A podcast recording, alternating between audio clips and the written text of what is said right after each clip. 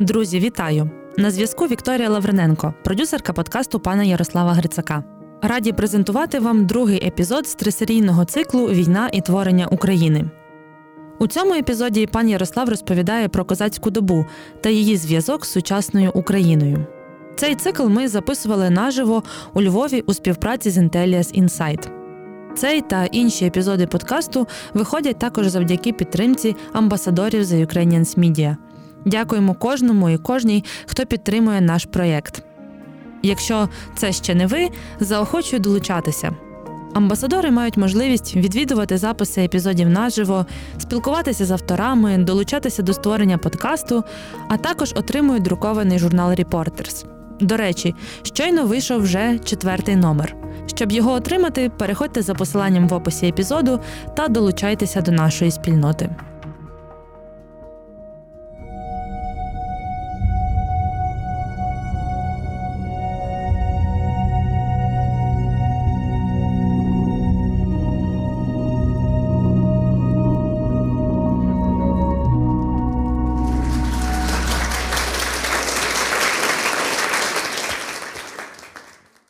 Говоримо про творення України. Це наш другий подкаст. І, мабуть, ви знаєте про мою книжку Подолати минуле глобальну історію України. Я там багато про це писав, бо для мене дуже важливо е, подати історію України в глобальному контексті. Ми всі розуміємо, що козацтво це центральний символ української ідентичності. Е, як написав один дуже добрий публіцист, е, що е, були українські козаки, були російські козаки. Можна легко написати історію Росії без козаків російських. І пишуть, тому що історія козаків Росії це права історії государства російського, так? Але неможливо написати історію України без історії козаків. Бо козаки це центральний елемент української ідентичності, і це вже щось говорить про дуже важливу різницю між українською історією і російською історією. Історія Росії це історія пишеться зверху, держави, володаря, самодержця, так? Натомість історія України пишеться знизу. Це якби історія такого самоорганізованого суспільства, символ якого яке яке бореться за свободу і е, має власні ресурси на держави, якби козаки цього є символом. Ми бачимо піхотне військо, яке розбиває вщент найкращу кінну армію, яка називається гусари. Гусари, мабуть, ви знаєте, це виключно майже польський елемент, це армія, це частина Е, яка є добровольці, так сказати. Це е, частина, яка формується із найбагатших сімей шляхетських, бо бути гусаром це дуже дорого, саме спорядження гусарство дуже дорого. Це якби найбільш знатні сини з найбільш знатних родин. Очевидно, найбільш мають такі реноме, найбільш такої боєздатної частини. До речі, слово гусар означає те саме слово козак. Це сербське слово, воно означає того терміну добитчик або розбійник або вільна людина, але яка вміє добре добре, добре воювати.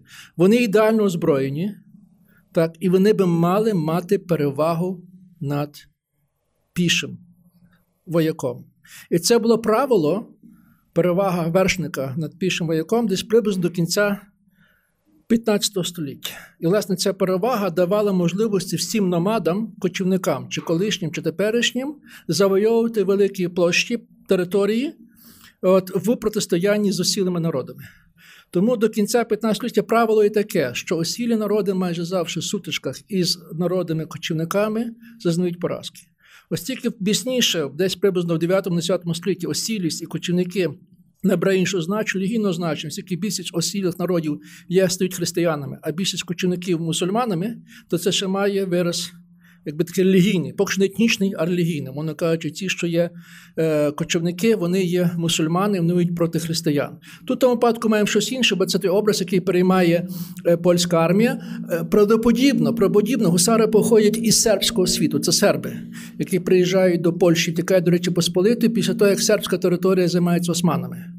Як дуже важливо, те саме, що бачимо козаків, те саме бачимо випадку сербів. Воюючи із супротивником, який має кращу воєнну технологію, вони переймають його спосіб ведення боротьби, щоб ми могли тим протистояти. Так само, як козаки наслідують номадів в степу, так само серби навідують, наслідують мусуль османів на своїй території. Отже, вони приїжджають туди, йдуть ідеї цього війська гусарів. Очевидно, бачите, що частина цього війська також має таке, якби психологічне навантаження, бо ці крила, які ви бачите, так? Е, е, крила, шум цих крил ніби мав створювати елемент психічної атаки. Знаєте, це все. І тут ми бачимо, що це прекрасне військо повністю розбиває якесь там військо голодранців, які насправді є голодранцями, які дуже високо організована частина, бо дуже важливо, є вони є піші, вони мають один елемент, який повністю зневажує перевагу вершника. І цей елемент називається вогнепальна зброя. Це мушкети. У нас є дуже часто стереотип, що козаки воюють на конях. Козацької кіноти практично не існувало. Була декоративна. Козаки вживали коней, виключно, умовно кажучи, вживають зараз БТРи, переміщення піхоти. Коли треба швидко прийти на інші території, частини просунутися, для цього є коні. Козаки засадничо є піхота. Але не просто піхота, а піхота озброєна вогнепальними зброями. Якщо навити найближчу паралель, це мушкетери. Ну, Це може для вас звучить несподівано, але це новий спосіб воєнні, який появляється десь мушкети, появляються в 15 столітті. Бо це і перелом. Поява вогнепальної зброї є перелом у воєнній техніці.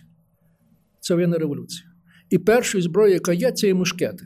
Це дуже проста, часом не, досить надійна зброя, бо заряджати треба дуже поволі. Ви це бачите, як це робиться, так? Можна зробити один постріл, а тоді треба швидко оборонити їх, тому вони вистріляють ці списи, заки не переражають.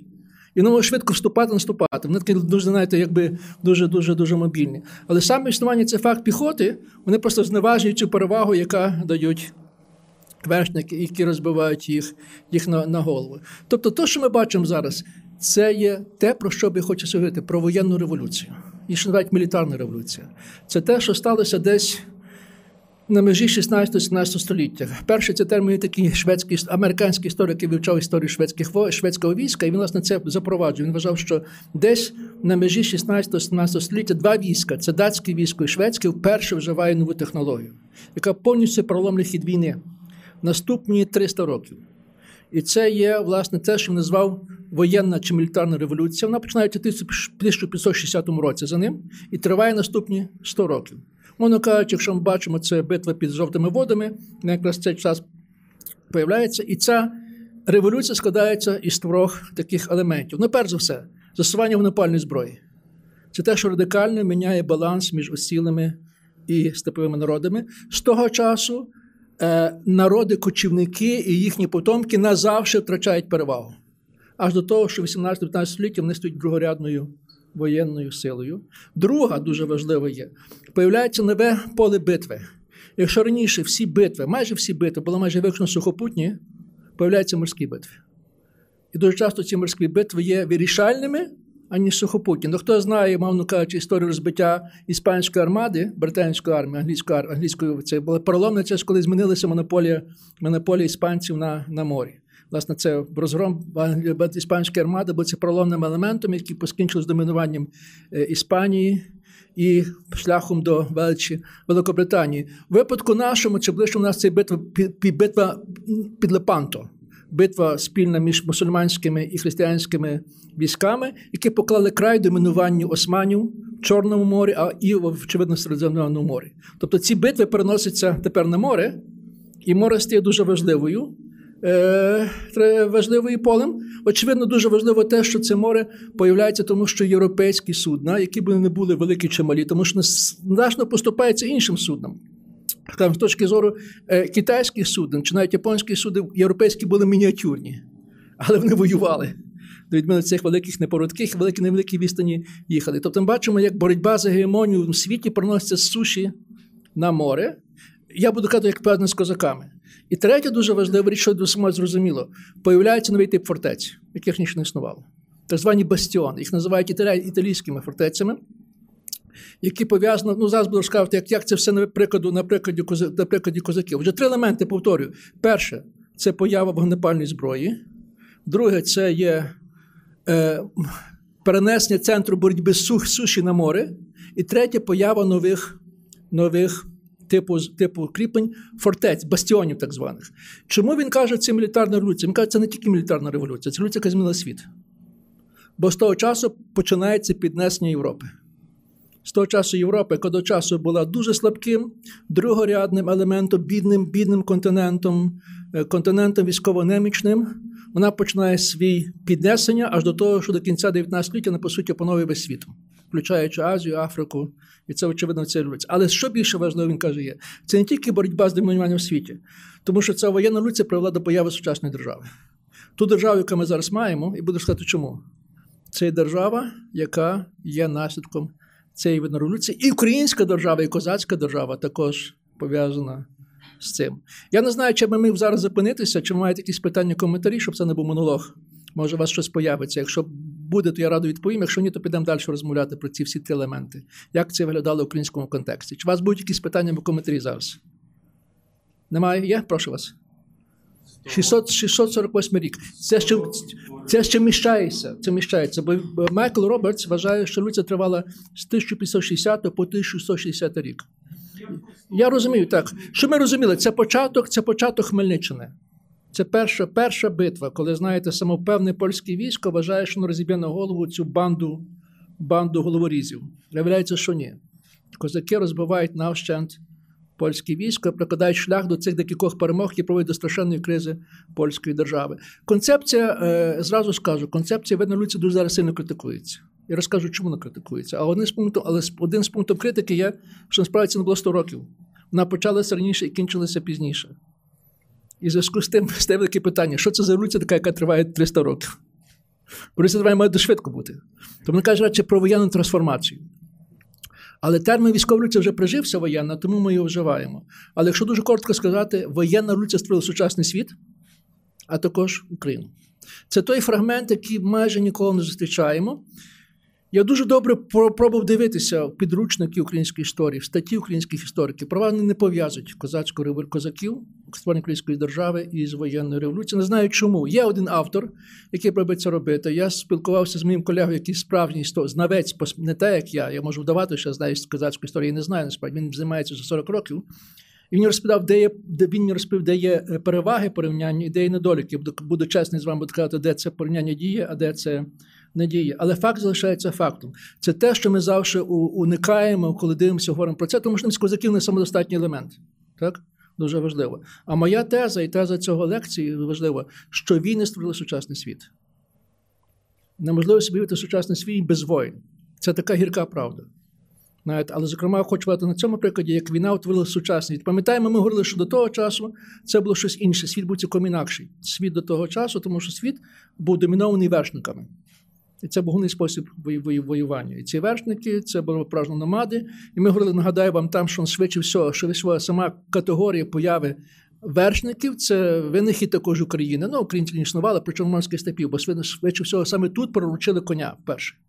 Де в 4 столітті нашої, 4 столітті нашої ери, саме звідси поширилися в чорноморських степах, звідси поширилася культура вершників, яка потім творила цю номадську, номадську, номадську цивілізацію. Отже, зараз це міняється тому що кінчається цей довгий період домінування вершників і появляється період домінування власне, різних форм військ, але важно ці війська, які мають вогнепальну зброю. Поява вогнепальної зброї на заході є вирішальним елементом, який повністю перекреслює, перетворює попередній створює і створює нову карту світу. Це така загальна схема. Дозвольте тепер пройдуся по тих головних пунктах, що ми зрозуміли про що йдеться. Ну, перш за все, заставання вогнепальної зброї. Вогнепальна зброя появляється в 15 столітті, десь більш-менш. Ну, Є різні дати, але каже 15 століття, початок 15 століття. Велике питання, чому в Європі, а не де-інде. Тому що порох, мабуть, знаєте, Френсіс Бекон казав, що головною перевагою європейської цивілізації, яка дозволила стати світовою, були три речі: це порох, компас і папір. Але всі ці речі задовго були відомі в Китаї. Питання, чому китайці ніколи не догодилися використовувати порох в воєнних цілях, ми досі не знаємо. Порох використовувався радше для феєрверків в воєнних цілях. Але ідея, що можна вробити з пороха зброю, це виключно таке європейське досягнення. Вважають, що це досі пов'язано з тим, що Європа мала іншу науку. Якщо в Китаї наука була більш, мовно кажучи, гуманітарна, конфуціанська, так, на моральні принципи, в Європі наука була більш природнича. Тобто не вивчали властивості пороху, таке всі інше, бо все-таки це кінетична енергія, треба знати фізику і таке всі інше. Факт залишається фактом, що вогнепальна зброя появляється як і тут на європейському континенті, більш-менш в 15 столітті. Дуже недосконала спочатку. От Вони вони ці мушкети були дуже великі, важили дуже важили дуже багато, стріляли на невелику відстань, і головне, що стріляли радше для постраху. Тому що цілісно, цільно стріляти з них не було неможливо. Лук стріляв набагато цільніше. Але ефект вони проводили своїм громом і таким іншим, значить, досить застрашаючий, поки десь в 17 столітті з'явилася нова краща конструкція. От тут ми вже бачимо цю конструкцію. Конструкція дозволяє при, при, при, прицілятися. Знову це вихід Швеції. Швеція взагалі має дуже багато заслуг у появі цього нової вогнепальної зброї. Бо знаєте, шведське військо було одним з більш ефективних військ військ того часу. І звертаю вашу увагу, настільки важливо для козаків були мушкети що мушкет, козак з мушкетом йшов у герб війська Запорізького, якщо пам'ятаєте. Так, Ми це дивимося завжди. Знову ж таки, звертаю вашу увагу, бо завжди у нас є враження козак на коні. Це є міф. Це не є, як козаки воювали. Козаки були засадничо е, мушкетерами. Дуже важливий крок наступний був це поява гармат. Гармата це більш складніша технологія і дорожча технологія. Бо мушкет це зрозуміло порівняти це з тим. Е, вони примітивні, дуже важкі і дуже дорогі. Е, рахунки кажуть, що одна гармата коштувала приблизно 100 400 корів, щоб приготувати, а один е, постріл це 6 корів. Ну, приблизно як сучасні російські ракети, так? Тобто сляли, сляли з ними переважно кам'яними кам'яними ядрами які самі по собі дуже тяжкі. Вони словом, це знову ж таки, знаєте, це радше для постраху, аніж для якоїсь ефективної е, стрільби. Ну і не надавалося для маневреності, не були важкі. Переважно ставили на на, на фортеці, на замки, бо це, знаєте, два кортечі стріляти по ворогу, який який, який наступає. Щодо лучності, так само, як мушкети, вони не поступалися луком. Луки стріляли набагато е, набагато лучніше. З кінця 15 століття маємо прогрес появилися дешевші, прицільніші гармати, але основне ядра були з металу. Знижується вартість цих е, гармат. І що бачимо дуже в тому випадку, гармати малі, маневрені їх можна ставити на вози. Бачите, як це кінцево робиться, так? Тобто вони стоять маневрені. І дуже і дуже цей. Звідки козаки мали гармати питання? Вони ж не мали ремісники, які виливалися. Дуже просто. Можна сказати, звідки? З галер султанських, які вони грабували ці османські галери були оснащені гарматами, які ставилися на на, на, на, на, передній на передній площадці площадці, е, площадці е, галер. Е, тому козаки первально заходили в галери ззаду, щоб не нападатися на гори. Нападали всякі козаки, чайки були мали дуже низьку посадку, малопомітні. Вони швидко нападали і швидко зникали.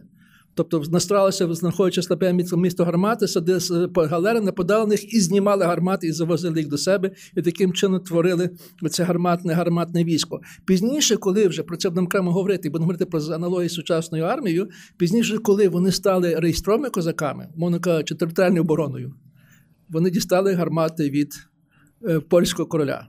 Тобто мали два види: або або вкрадені гармати, або ті гармати, які їм надали, але бачимо, вони ними е, е, користувалися. Е, За кількістю гармат, дуже важливо, козаки не поступалися найкращим арміям. Тобто, у них було дуже нормальне відношення гармат на голову середнього е, козака. Е, де кінчається доблесть козаків? На жаль, після поразки е, Мазепи під Полтавою е, Петро І дав наказ вивести всі гармати Запорізького війська. І тут кінчається повністю вся перевага перевага козаків, тому що ви розумієте, що гармати це можна сказати тодішні гаймерси. От, Воювати без гармат це дуже тяжко, і козаки стоять помічними розділами, а в кінці часто декоративними розділами втрачають свої е, ознаки. А також дуже важливі ті козаки, бо ми знаємо, е, козацька держава була, мовно в складі Російської імперії, натомість запорізькі козаки залишаються під протекцією султанського османського султана. І Османський султан забороняє вживати козакам, тому що зрозуміло, чому грабують грабіжники, таке всі інше словом, козаки опиняються без гармат, і з того часу, 18 століття, вони втрачають у цю перевагу, яку не мали до цього. Але до цього часу вони є дуже озброєне і дуже боєздатне е, військо. І це щодо першого елементу елементу е, використання вогнепальної зброї.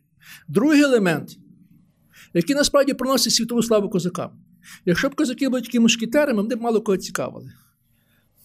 Бо цих таких мушкетерів було немало, хоча козаки були дуже, знаєте, маневрені і таке всі інше, що ми бачимо. Насправді, і це може дивно звучить, найбільшу славу козакам принесли морські походи. Знову ж ми кажемо, що козаки ознака нового нового часу це принесення е, е, наголосу із сухопутних військ на морські. Нагадаю вам ситуацію, нагадаю, не знаю, чи вам треба нагадувати, чи ви про це знаєте з якийсь скіл, чи з підручників, чи може з інших книжок. Але В 1453 році ключова дата. Османська імперія завоює Константинополь і перетворює Стамбул. З того часу починається експансія мусульман османського війська на е, е, пів... на, на, на Балкани на на Балкани і шлях до Балкани через Балкан на Відень і на всю Європу. Тобто ідея мусульман перейняти контроль над усією Європою з довшою довшою перспективою. І, зокрема, вже тоді дуже важливо, тому що ми звертаємо дуже часто осман як як на кочове військо. Османи дуже швидко освоїли воєнну технологію. Вони теж робили те саме, що були козаки, ну це зрозуміло, тому що кожен хоче воювати як найкраще. Зокрема, вже при е, при, при взятті е, Константинополя фігурували тяжкі гармати, які які для них виробляли угорські майстри. Це це вже це, це був елемент. Але е, головним елементом експансії османів були е, галери. Їм було дуже важливо передати контроль над спочатку Чорним морем а пізніше, бо Чорне море відкривало їм шлях до Балканів далі, а потім це Середземорське море. Їхня ідея була повністю перебрати контроль над цим великим територією між Гібралтаром і мовно Ліваном. І звідси маємо цю відому битву під Лепанто в 572 році, яка вирішила долю. Тобто з того часу е, е, Османська імперія має декілька дуже вирішальних перемог. Нагадаю вам, в 1519 році відбувається битва під Могачем, і е, османські війська вщент розбивають війська угорські і чеські, і Угорщина майже на більше 100 років стає стає османською територією. От, це знову ж таки, знаєте, за 1683 році, знову нагадую, османи підходять під Відень, відома Віденська битва. І це остання спроба перебрати контроль над над, над, над, над, над, над, над, над католицькою чи християнською е, імперією. Але дуже важливо в тому всьому. Християнський світ шукає союзників проти османів. І їхню увагу привертають козаки. Чому? Бо козаки відомі з морських походів. Козаки воюють по-своєму, по-козацьки. Е, їхня, е, мовно кажучи, як вікінги.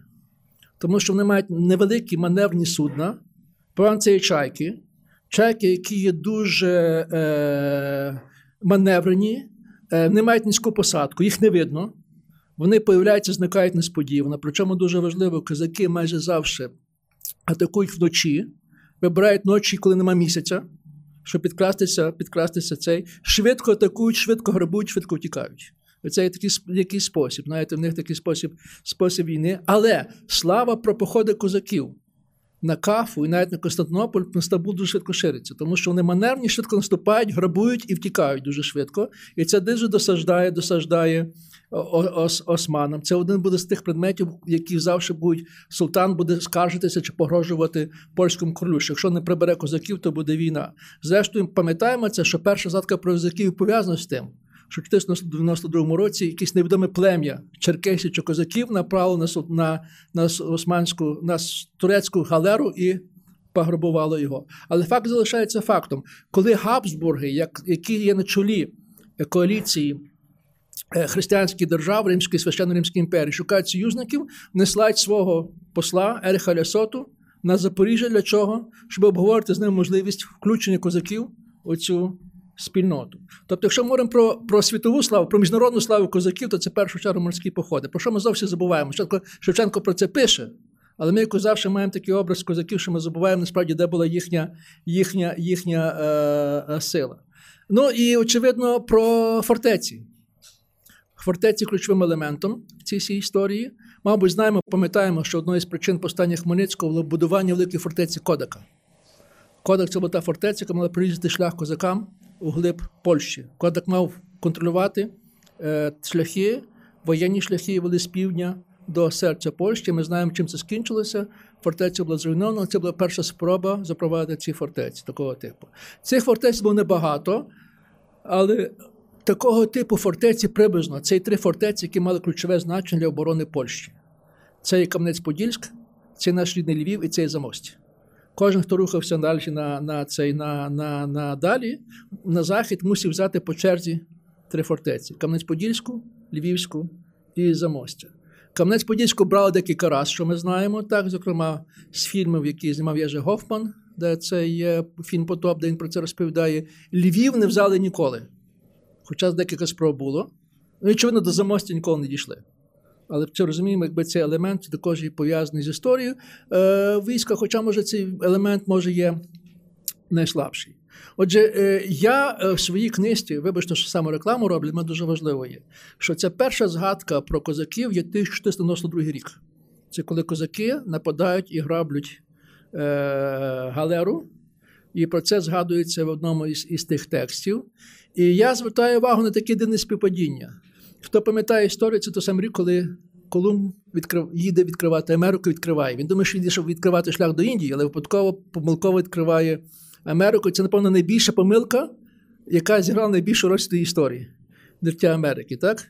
Не мали б Америки, не мали б Байдена, не мали б воєнної допомоги. Очевидно, зараз, якби не Колумб, невідомо, як ми зараз Росію воювали. ну, це, очевидно, жартівливе порівняння, але ви розумієте важливість. Тому що що дуже важливо? Тому що відкриття Америки починається глобальна історія. Тому що вперше континенти зв'язуються між собою. Е, європейці не мали жодної ідеї про існування двох Америк, Америки не мали жодного існування про існування Європи на континенті. Відкриття Колумба вперше зв'язує ці дві елементи з собою одної історії. І моя теза в цій книзі полягає в тому, що оце співпадіння часу Колумба і козаків, воно поки що співпадіння. Це сталося в одному самому році. Взагалі є таке поняття чарівних років чи дивних років. І цей рік є дуже дивний, 492 рік, тому що відбувається дуже багато подій, ключових подій, про які можу договорити окремо. Але моя теза є, що в той час, коли Колумб відкриває Америку, він не має жодного явнення про козаків. І козаки не мають жодного явлення про Колумба. Але за якісь 100 років, от коли цей Захід, Європа починає ширитись, експансувати, вона доходить до речі Посполитої, до тих степів, до, до Дніпра. І це світ козаків і Колумба сходиться разом до тої міри, що, якщо пам'ятаєте, Сагайдачний в пісні про козаків, корість що? Тютюн і люльку, так? який є предметом товару, який привіз Колумб із Америки, бо тютюну тут не існувало. так? І потім згадаємо, що Шевченко пише про те, що німчик на Запоріжжі картопельку садить. Так, картопля це також тих товарів, які привіз Колумб. Ну, не Колумб самі, але розумієте, це все є. Тому що дуже багато товарів, які ми зараз маємо, флори фауни, це завезено з Америки. Продуктів. Картопля, кукурудза, тютюн і багато, багато інших. Натомість, натомість, е, про повстання Хмельницького вже пишуть в іспанських газетах. Ми бачимо, цей світ стається дуже просто, тому що експансія цього світу приводить до того, що ці дві світи сходяться разом. Світ Колумба, світ козаків, і він має своє сходження в інший спосіб, тому що що стається дуже важливо, пам'ятаємо, що Європа була дуже бідним континентом. Якщо європейці думали про багатство, то символ багатства була завжди Індія. Саме тому Колумб йде шукати шлях до Індії, тому що Індія це символ багатства, швидкого багатства, а всі шляхи сухопутні до Індії перекриті мусульманами які домінують. Отже, він йде шукати коли морського шляху. До нього приходить ідея, що земля кругла, можна рухти в протилежну сторону. Він не має уяви про земну кулю, він має свій глобус набагато менше уявляє. Побачив в Нюрнбергу перший глобус, в нього ця ідея була блискуча. На цьому глобусі Америки ще не існувало. Він подумав, що він набагато менше, може швидше добратися через через, через е, море, і він виїжджає і шукає. Е, е, Символ Америка це символ нової Індії. В тому сенсі, що Америка це символ земля величезного багатства. Ну, Про продукти, які вже говорю, але один з найбільш поширених символів, який появляється в той час, який е, е, зворушує, ну зворушує можна добре слово, але який наснажує, приваблює е, маса авантюристів, які не бояться пересікати океан, наражаючи свою небезпеку, життя на небезпеку, тому що появляється величезний міф про існування десь глибоко в джунглях Америки міста Ельдорадо. Місто, де все збудовано з Ельдорадо, означає золоте місто, так? де навіть де навіть вулиці виміщені каменем. І оці пошуки цього Ельдорадо рухають конкістадорів, які рухаються, шукають по цьому знаєте, цього. Бо десь є ця легенда про Ельдорадо. Золото не знаходять. Ну, золото знайшли набагато пізніше. Якщо ви пам'ятаєте, золото знайшли в 848 році в Каліфорнії, звідки починається Е, золота лихоманка. Але це десь може, мовно кажучи, що не менше на, на 250 років пізніше. Вони не знайшли золота, але що дуже важливо, на території сучасної Болії, Південній Америці, е, в районі гори Потасі, вони знайшли величезні заклади залежі срібла. Срібло той час було головним металом, з яким винувалися монети. Взагалі, срібло це був найбільш поширений метал, з яким найбільш точно, найбільш побажний метал, якого найменше було. Бо з нього готувалися монети, в Європі його практично не існувало. І іспанці почали інтенсивно експлуатувати ці срібні залежі. Зрозуміло чому, бо це було знаєте, швидке багатство. Вони тоді ще не знали законів економіки, бо ніхто ж економіки глобально не існувало.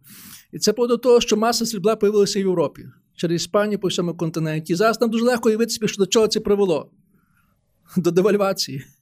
Бо появилася величезна маса грошей, а кількість товарів залишилася одне і те саме. Девальвація означала те до інфляції, тому що різко зросла ціни почалося десь середини, в той самий час приблизно, де почалася воєнна революція, почалася революція цін. Звідти час революцій великих. Що означає, ціни на товари швидко зростають. Причому найшвидше зростають ціни на продукти. І найшвидше зростають ціни на зерно. За якісь 100 років ціни на зерно виростають 8-10 разів. Мовно кажучи, той час не треба було займатися е, виготовленням і продажем наркотиків. Зерно цілком заміняло наркотики. Якщо ви продавали зерно, мали шлях до швидкого багатства. Е, е, Західна Європа, яка піднімалася ноги, яка мала ці перевагу мореплавну, знаєте, воєнну перевагу мала, не мала одного важливого елементу, не мала можливості вирощувати зерно. Бо якщо це на карту Європи, вона переважно перерізана горами. Та територія, яка залишилася, це Північна Європа, можна сказати, територія сучасної е, Німеччиною і Францією, яка не дається аж так надто сильно для вирощення зерна. Де вирощується зерно? Очевидно, на сході. Де є найбільш чорноземи? В Україні. І, власне, це проводить до того, що дуже короткий час Україна стає Ельдорадо. Не треба їхати в Іспанію, в Америку. Достатньо їхати сюди, займатися вирощенням зерна на цих родючих землях, освоювати ті степи, які знову боки небезпечні, але зерно величезне багатство, але багатство завжди пов'язане з небезпекою. Ми це знаємо, так? От перші багачі переважно бандити. Це ж правило таке є, так? Отже, сюди йдуть величезна маса авантюристів зі всієї Польщі Речі Посполити направляються сюди, тому що це швидкі, швидкі, швидкі прибутки. Сюди також, і звідси також появляються козаки. Бо козаки хто є? Охотники, так, удачники. Вони нас не йдуть туди, тому що знову ж таки ми приймаємо козаків як, військо. Козаки не є військо само по собі. Нормальні часи козаки займаються сільським господарством. В них є хутори, в них є вулики, в них є рибу вирощують, а найбільше козаки вирощують воли. Воли, худоба це гний товар. Козаки відомі з того, що вони в першу чергу добрі купці. Це елемент це елемент військових зборів не воюють, так? Але ми пам'ятаємо цю просту формулу. В цей час все будуться на насильстві. Насильство проскає всі пори суспільства. І торгівля також певно з насильством. Пограбував, продав, продав, знов грабуєш далі. Так? Це той елемент. Інакше не може бути. Козаки вони добичники. Так само, як вони вирощують, вирощують е, худобу, то чому час на часу пограбувати галери? Святе діло. Знаєте, Це все товар. Бізнес, одним словом. Ми маємо цей елемент, бо Байда Вишневецький зараз новий січ, як власне цей елемент. Знаєте, Цього здобичництва дуже важливо. І крім того, всього, маємо увазі, що це також з другого боку поява оцього е, е нової нової, нової, нової кон'юнктури, коли Україна раптом стає Ельдорадо, оці степи центральна Україна і Престепова Україна, приводить до того, що появляється так зване те, що називається друге закріпачне селянство.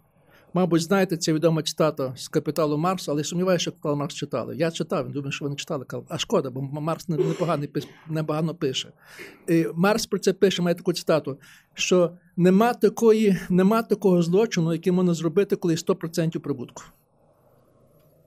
Чим більший прибуток, тим більша злочинність. Так? Особливо тих промисловостей, які побудовані на сировинному матеріалі. Тому дуже важливо, мабуть, знаєте, існує таке поняття карбонна демократія. Знаєте, що це карбонна демократія? Це ті країни, де вироблюють нафту, газ або діаманти. Це не більш бандитські країни, не більш бандитські регіони. Ну, Донбас. Там, де є. Це не то, що Донбас є поганий, тому що це такий тип промисловості. Тип промисловості, побудований на видобутку сировини, за означенням є мафіозно е, бандитський. Отже, що що, що, що стається у у, у, у, тому випадку? Стається те, що землевласники, туристи, які хочуть знизити вартість виробництва зерна, переводять багато селян з примусу на кріпацтво, навіть на панщину, тому що панщина безоплатна праця. Бо план, який складає перший опис України, пише, що що становище місцевих селян гірше за становище галерників на турецьких галерах. Знаєте, той галерники, так? От. Панщина доходить до трьох-чотирьох днів. Ми дуже важливо. Що це означає? Що багатьох молодих хлопців, які не годяться з тим способом життя, неволі, козац, коза, козацтво є дуже гарною альтернативою. Достатньо втекти на близько території, ти стаєш козаком. Що стається дуже коротко? За короткий час ви бачите, що це козацтво стає феноменом, яка привертає як магнітом тягне з величезної території. Всі, хто хоче або волі, або швидкого прибутку, або одного і другого.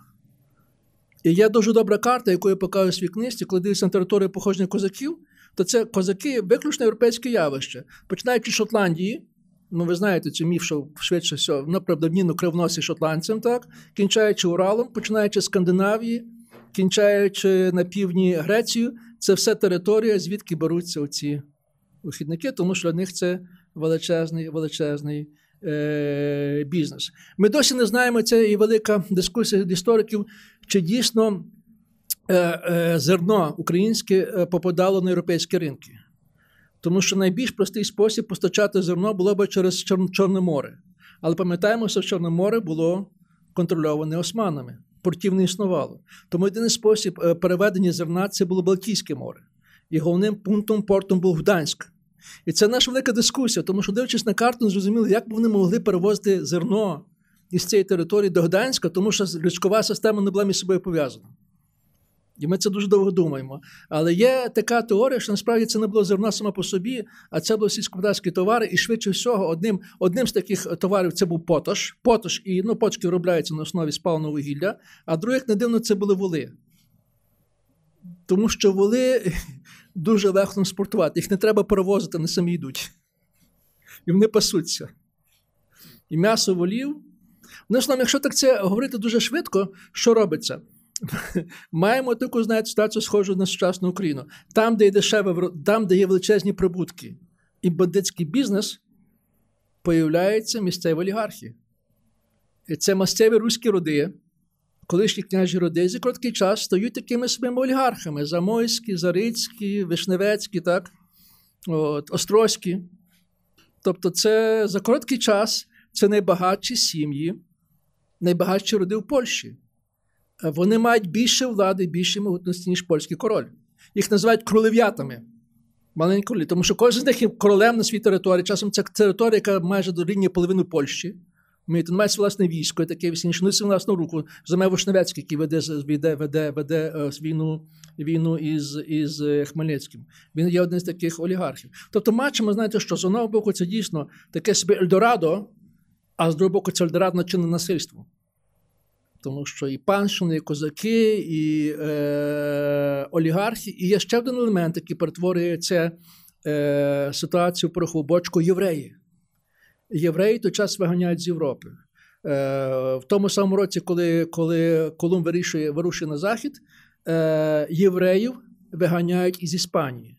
Е, їм дають вибір або залишатися на території Іспанії, або але, але охреститися, або виноситися з Іспанії. Це дає таку хвилю, знаєте, вигнання по всій Європі. Причина, чому це буду зараз не буду говорити може, на питаннях, але факт того, що євро, євреї, яких виганяють з Західної Європи, знаходяться притулок у Речі Посполитій. Річ Посполита в той час є одною з найбільш толерантних держав в світі. Зокрема, чому? Тому що по польському королю треба освоювати ці землі на Сході, які небезпечні. А, Тому євреї приймають із простягнутими руками. Е, може, знаєте, е, в Івериті е, Польща, ну він часто пов'язаний з рою слів, називається Полин. Тобто, як би сказати, вибрана земля або тут будемо жити. Мабуть, ви пам'ятаєте, що Польщу називали, ну не пам'ятаєте, не знаю, Польщу називали небеса для шляхти, рай для євреїв, чистилище для міщан і пекло для селян. Чому євреї мають таке велике значення? Тому що євреїв заборони існування їм євреям забороняють займатися сільським господарством всюди, вони не мають права мати землю. Тому євреї якби штучно витискаються в товарне господарство. Євреї ті, які мають гроші. Не тому, що вони мають якісь особливі привілеї чи якісь особливі здатності, тому що для них єдиний спосіб це існування, це мати займатися тим, чи не займаються інші. Зокрема, бо знаєте, в християнському світі лихварство вважається великим злочином. Але іудеї не є християнами. Їм дозволяється лихварство. І, власне, торгівля, зароблення грошей на позичання грошей це таке дуже майже виключно майже іудейське іудейське явище. Про іудеїв також заборонено лихварство, але відношенню до іудеїв. Християнам можна позичати на проценти. Ну, словом, це таке, тому що насправді, що розуміємо, іудейські общини це такі перші банки при історії банків. В них можна запозичити гроші і саме не віддати. Тому що можна після цього вигнати з тої території. Коли це дуже часто роблять. Позичають гроші і що не віддати, вганяють їх, щоб їм не мати що віддавати. Але словом, що дуже важливо є, євреї поляться з території, де найбільш не потрібні, чим далі на схід, тим більше євреїв. Чому? Тому що є дуже просте правило. Євреї появляються там, де є натуральне господарство, там, де сільське господарство. Тому що сільське господарство не може фінансувати без грошей, а ті місцеві народи або не вміють, або не знають, як функціонувати з грошима, тому євреї виконують роль цього посереднього класу, який, мов кажучи, між поміщиком чи олігархом і тим самим селяном. І іудеї маси появляються на цій території. Вони або орендарі, або коршмарі. І дуже часто стається так, що цей селян, який що працює в поті чола на чужому полі, він не бачить ніколи свого пана, бо пан має якийсь палац в Львові чи в Кракові. Натомість кого він кожен день бачить? Іудея орендаря.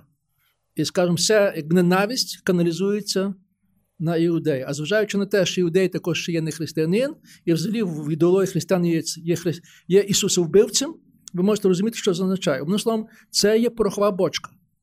Це вся територія, це порохова бочка, бо це конфлікт мусульмансько-християнський. Серед християн також конфлікт між між, між православними християнами, православними католиками і ще до того іудеї. І соціальні. Тому словом, дуже важливо це є. Козаки живуть в світі насильства. От. Але вони самі як би сказати, каталізатором цього насильства, який дуже легко виявляється в різних обставинах, тому що вони якби збирають оці повстання великі, є осередком цих е, е, повстань. І друга, друга дуже з тим всім пов'язана. Якби річ, бо я зараз скінчу цю частину, щоб перейти до воєнної знову до воєнної історії.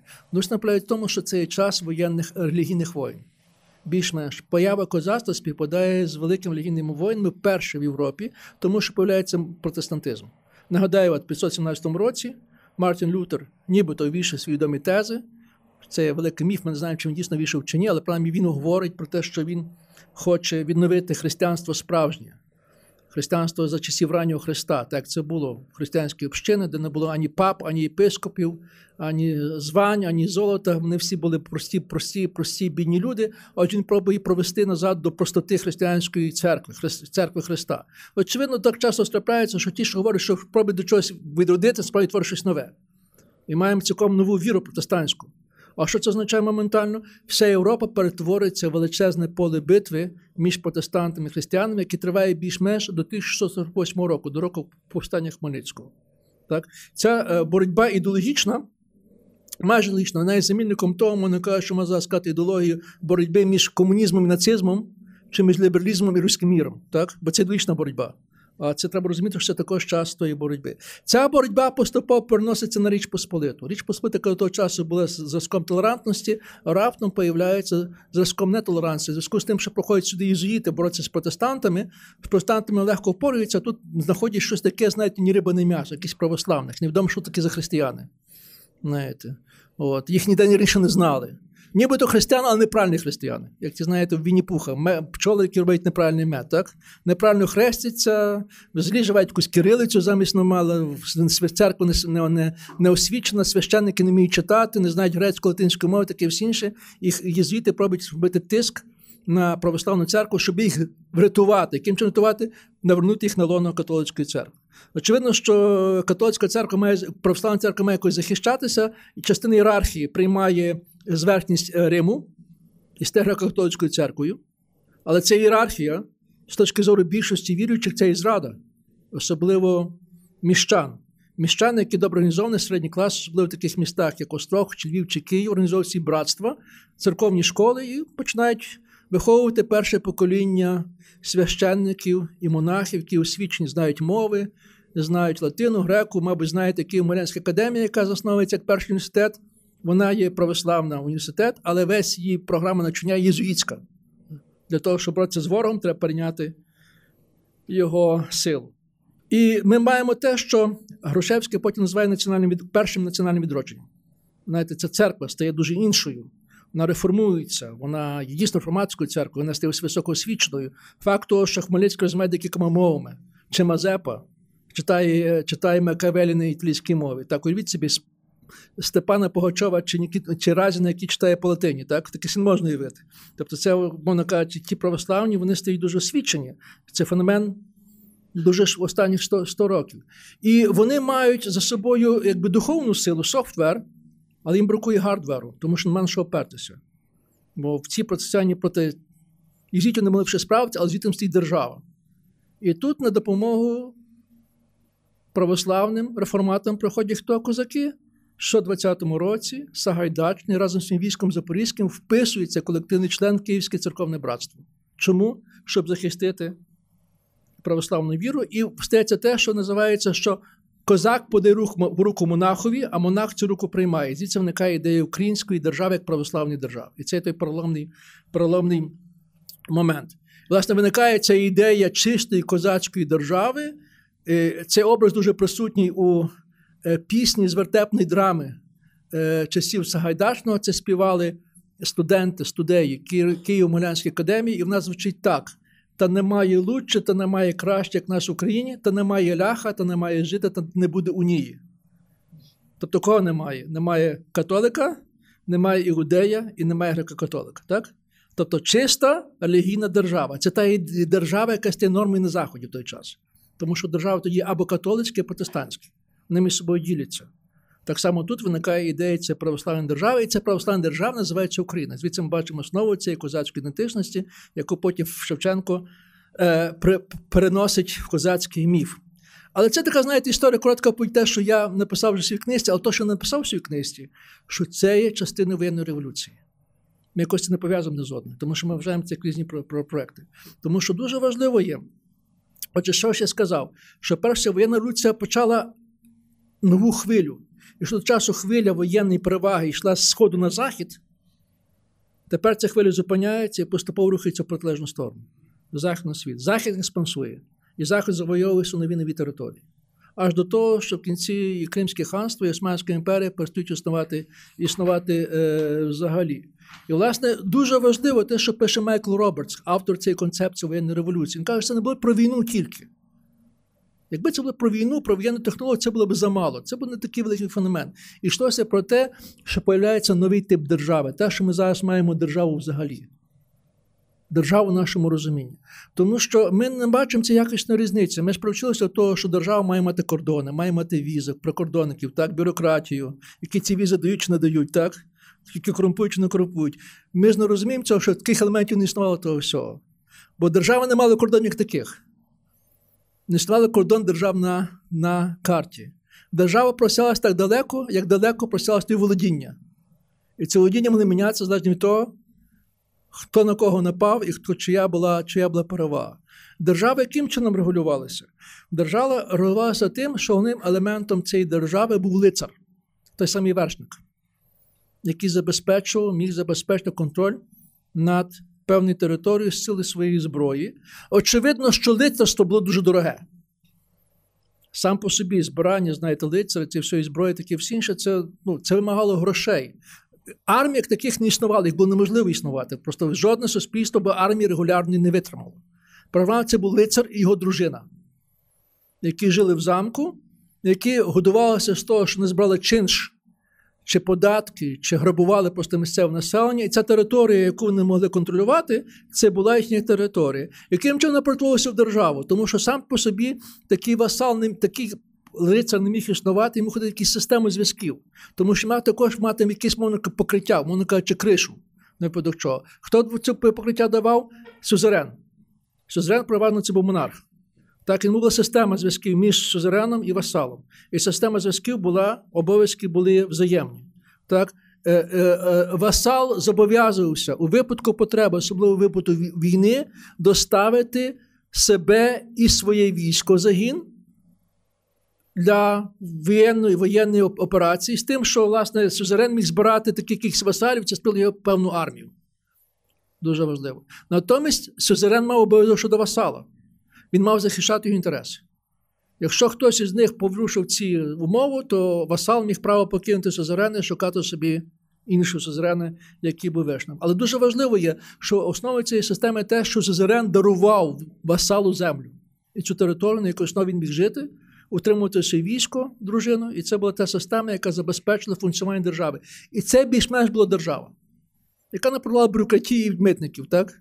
Бо це було зрозуміло. Це держава, яка будувалася лише на, на, на воєнній військовій військовій системі. Тепер же, після винення вогнепальної зброї, вершники втрачають своє значення. Ця система не має більше, як би сказати, функціональності. Пам'ятаєте, Дон Кіхот Сервантес, він про це пише, про загибель рицарства як такого. Бо листво має свій міф, але воно вже більше не існує, бо немає сенсу існування цього листва. Інший спосіб вийти з цієї кризи це наймане військо. Замість лицарів створюються професійні вояки, які з того живуть. Часом це певні цивні групи. Зокрема, одною з таких груп, яка має найбільше славу найманих військ, це шотландці. Тому майже в кожному великому місті маємо те, що шотландське. От, Зокрема, якщо ви будете в Відні, то бачите там Шотентор, от шотландські ворота, шотландське місце, бо це були війська. Здається, у Львові вони також були, бо це були наймані війська, які наймалися. Це були їхні швейцарці також. Права це були мешканці найбільш бідніших гірських територій. Ми забуваємо, яка Швейцарія була бідна, тому що вони були добре воювали. Гірські народи, які добре воюють, їх не, їх не мали. Вони були найманці, тільки що вони були ті самі розбійники. У них був цей бізнес. І дуже часто так страплялося, що, скажімо, в полі в розгар битви ці найманці могли відмовитися далі воювати, поки не заплатять більшу зарплату. Страх під час військової битви. Ну і крім того, вони грабували, вони могли пограбувати власне населення. Ну, коли своє грабувати населення. Ну, ради розваги чи ради потреби обернутися в другу сторону і пограбувати фортецю, яку не захищав. Ну, бізнес і бізнес. Правил правил немає.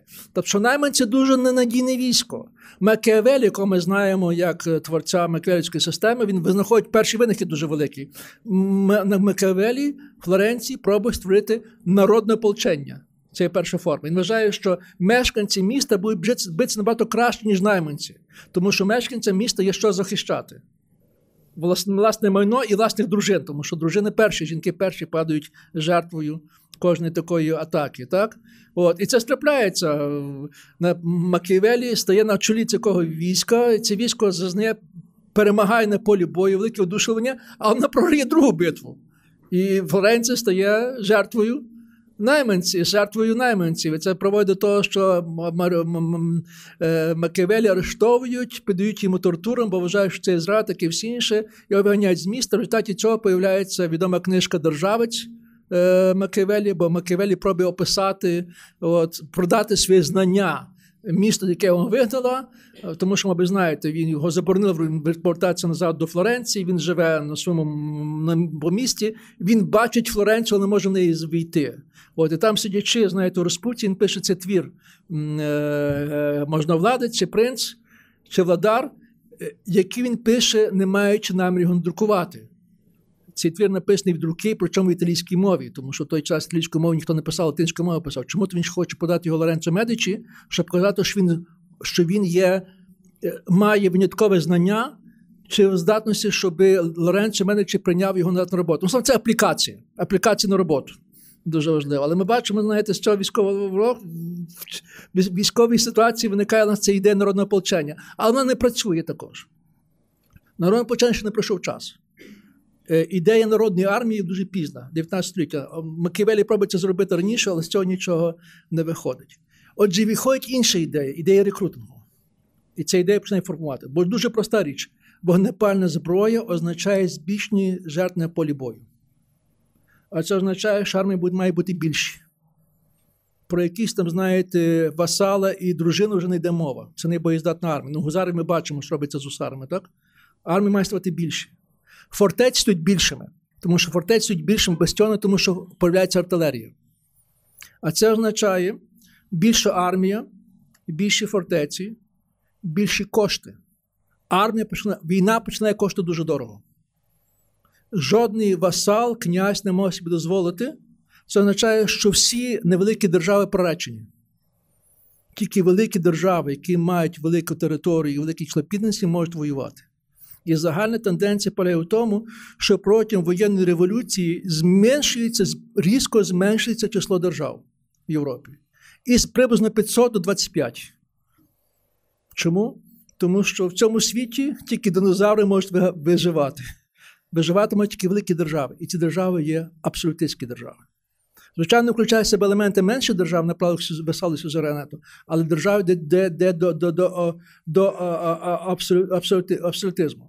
Тобто, що стається? Війна стає дорожчою, набагато дорожчою, і виявляється новий елемент податки. Єдиний спосіб утримувати армію і війну це робити регулярні податки з населення. А щоб регулярні податки з населення треба мати що? Бюрократію. А щоб мати бюрократію, треба мати кордони, з яких територій брати. Вони словом, що появляється? Появляється ідея модерної е, держави. Тобто, це не просто воєнна революція, це міняє саму структуру політики. Це те, що відбувається на Сході, на Заході. Питання, що відбувається на на, на Сході на Сході Європи. І велике питання, тому що історики наші, ну наші менше, але польські мають великі сумніви, чи була військова революція, воєнна революція в Речі Посполитій.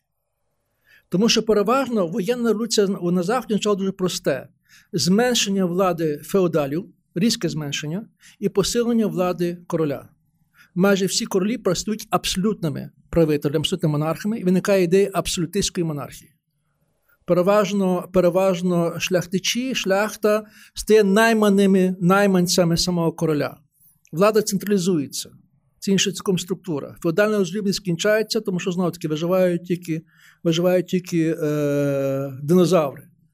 Річ Посполита не є така. Тому що пам'ятаємо, річ Посполита що? Небеса для шляхти. Річ Посполита аномалію. На всіх відношеннях аномалія. Тому що перше, нібито вона і е, нібито вона і монархія, але королі вибираються. Це, знаєте, суміш їжака з гадюкою. Монархія, Монархічна республіка. Король не успадковує свою владу, а що? Кожен раз, коли король вмирає, його вибирає хто? Вибирає шляхта, парламент. І це вище декілька декілька, декілька претендентів, які між собою борються, фракції, таке і всі інше. Але сама ідея, якщо ви мали кимось народитися в 16-17 столітті, хотіли мати добре життя, то найкраще родитися польською шляхтою. З якихось привілеїв, які мали шляхта, вона просто була безпрецедентна в всій Європі. Тому що в всій Європі шляхта складала знать, складала 1-2% населення в кожній країні. В Річі Посполитої шляхта складала 8-10%, а на Старосамборщині 20%. В наших районах Прикарпатських не чому особливо багато було шляхти. Кожний п'ятий був шляхтич. Це означає, що був багато людина. Переважно дуже часто був такий самий бідний селян, але мав почуття гонору. Це дуже важливо. Мабуть, знаєте, це досить ще відомо зараз в наших самбірських, самбірський турківський район. Це найбільш такі шляхетські райони. Знаю, що ви це розумієте. Бо, скажімо, той самий Сагайдачний Франко походить з Кульчиць з тої території. І досі ще в 19 столітті дуже досталося були дві церкви. Одна церква для шляхти, а для посполити, тому що шляхтич ніколи не зайшов би у поселянську церкву. Або окремо були церкви, де окремо стояли по одній стояли шляхта, а по другій селяни, які між собою ніколи не мішалися. Знаєте? Яка різниця була? Селян робив панщину, віддав панщину, а шляхтич, хоча був такий самий бідний, але був незалежний і мав пуща гонору, і дуже важливо, він був готовий вкладати вкладати гроші в виховання своїх дітей, часом подаючи землю, що селян до цього поняття не мав. І тому, скажімо, коли ми дивимося на цей феномен, чому поляки мають таку кількість Нобелівських премій на середню статистично більше, ніж росіяни, дуже просте, тому що переважно шляхта вчинували в інтелігенцію. І надмір шляхти давав надмір інтелігенції пізніше. Так розумієте, чому це високий процент. Але факт залишається фактом: надмір інтелігенції, надмір шляхти. Шляхта обмежувала владу короля. Бути польським королем це не була надто велика пошана. Тому що казав про польського короля, він правив, але не володарював. Розумієте, так? Він був радше номінальний король. Тому що вся якби влада реально називала шляхтичі, шляхтичі могли будь-який час або підняти під час цього повстання, що дуже часто робили, або злі його знести. І тут з'являється цей елемент, тому що король, король, коли говоримо про воєнну революцію, він вимагає повністю абсолютистської держави. А це означає концентрація влади у руках одного короля. В Польщі це було речі це неможливо, була шляхта. Шляхта протистояла створенню великого війська. Тому король час до часу шукає способу знайти когось, хто може постояти цій шляхті в військо. Козаки є союзником польського ля. Збирайте ситуацію. Він звертається через золу шляхти, тому що козаки є тим елементом, який може протистояти із цим. І дуже часто, очевидно, шляхта має великі гонори, але погано воює. Ну, Ми це бачимо, так? Дуже важливо. Але дуже важливо, Польща постійно постійно наставлена на на загрозу з півдня, з мусульманського світу, бо вона найбільший союз, союзником. І тоді воно кажуть, коли йде на таку систему, яку можна зараз прикласти територіальна оборона. І ця територіальна оборона є реєстрове козацтво. Він не має козаків як альтернативну армію, яка не є цілком армія, але яка має яку важливу функцію захищати південні е, кордони.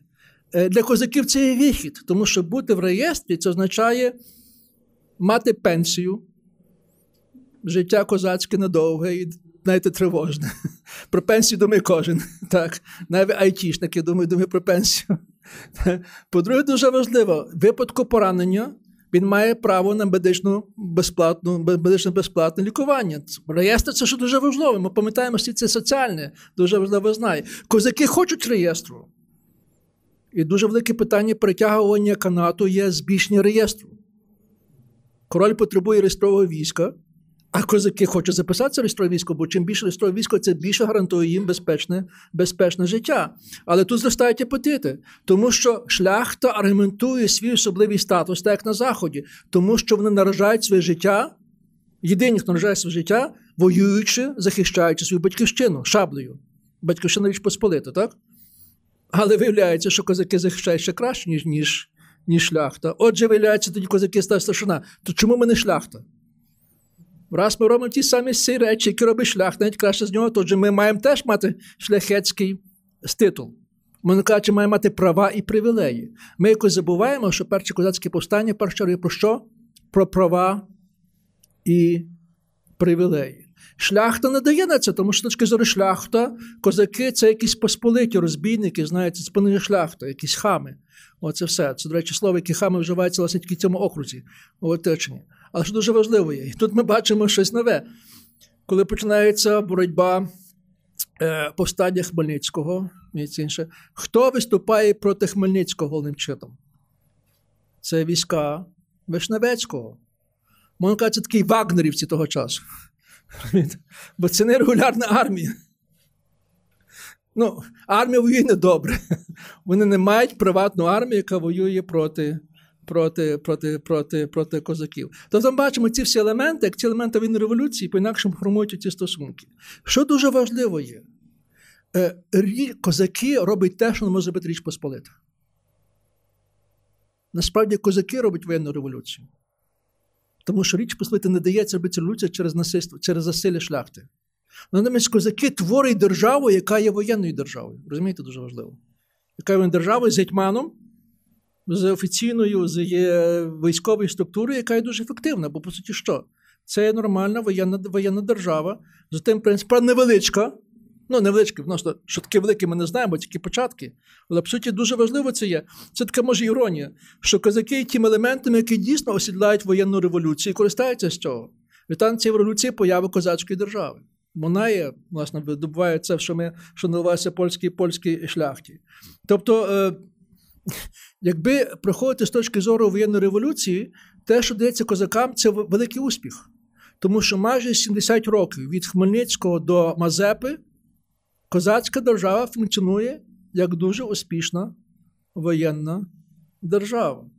Це, звичайно, кінчається з Мазепою, з поразкою під Полтавою. Ми вже про це говорили так. Але дуже важливо було, щоб було одне обмеження в цій козацькій державі. І це обмеження зіграло фатальну роль. Тому що козацька держава не могла бути самостійною. Тому що знову появиться цей елемент. Е, голова держави козацької не є монархом і не може бути монархом.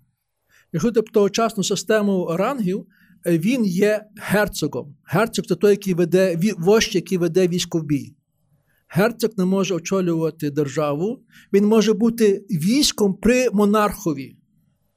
І дуже важливо, що вони шукають, при якому монарху це військо може існувати, як держава. І це нормальна система тогочасно. Пам'ятаємо, що Хмельницький. Хмельницький ще шукає під чию руку покластися. Хмельницький має величезний план. Він хоче, щоб його діти, або внуки вже були монархами. Для чого він тиміша свого сина одружує із дочкою молдавського воєводи, щоб нарешті достати монаршої крові. Знаєте? І тоді він міг би очолити цю державу. Але це нещастя. Тиміш гине дуже в молодому віці. І цей проект нічим не кінчається. Хмельницький вмирає досить швидко. Але пам'ятаємо, що він, коли Хмельницький перед смертю дізнається, що московський цар веде незалежні переговори е, попри його голову, попри його голову з польським військом, Хмельницький погрожує, що він відійде від руки московського цара і перейде під руку польського короля. Тому що це саме система Васила Сузерена. Так він шукає хто. І вся історія козацької держави це кошмар пошуки монарха. І вона час міняється: то то польський король, то московський король, цар, то османський султан час до часу, або шведський король.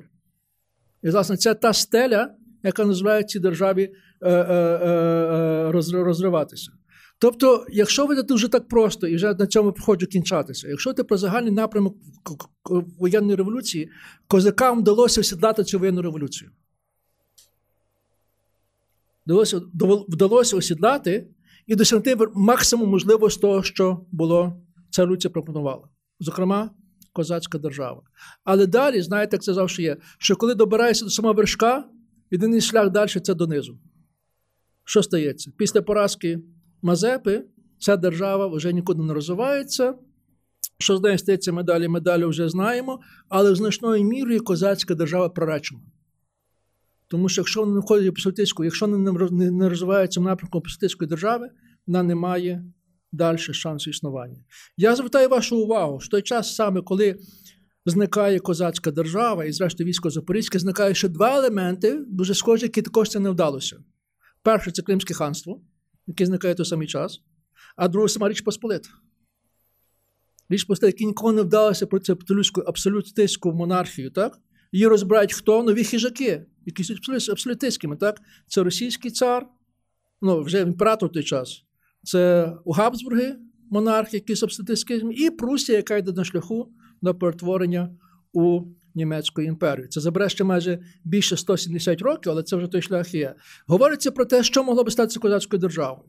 Чи вона була мала шанс існування? Могла би, якби були кращі умови, звичайно. О, тому що бачимо шлях Прусії. Прусія більш-менш починала козацька держава, але з часом притулилася у Німецьку імперію. Цього не сталося в випадку українському. Козацька держава вмерла разом з козаками. І тому головним образом, який появляється в 19 столітті, що козаків це розрита могила. Що козаки, Україна це щось дуже велике, велике, важне, але минуле. Це те, що вже було і ніколи не повториться. Була колись слава. Так? Україна вмерла. Вона похована в розритій могилі, і вона більше ніколи не воскресне. Навколо неї можна плакати, можна сумувати, але ця Україна має майбутнього, тому що майбутнє належить абсолютистським державам. І це є те переконання, яке є кінці 18-го, початку 19 століття. І тут починається нова хвиля, про яку ми наступного року починається нова революція.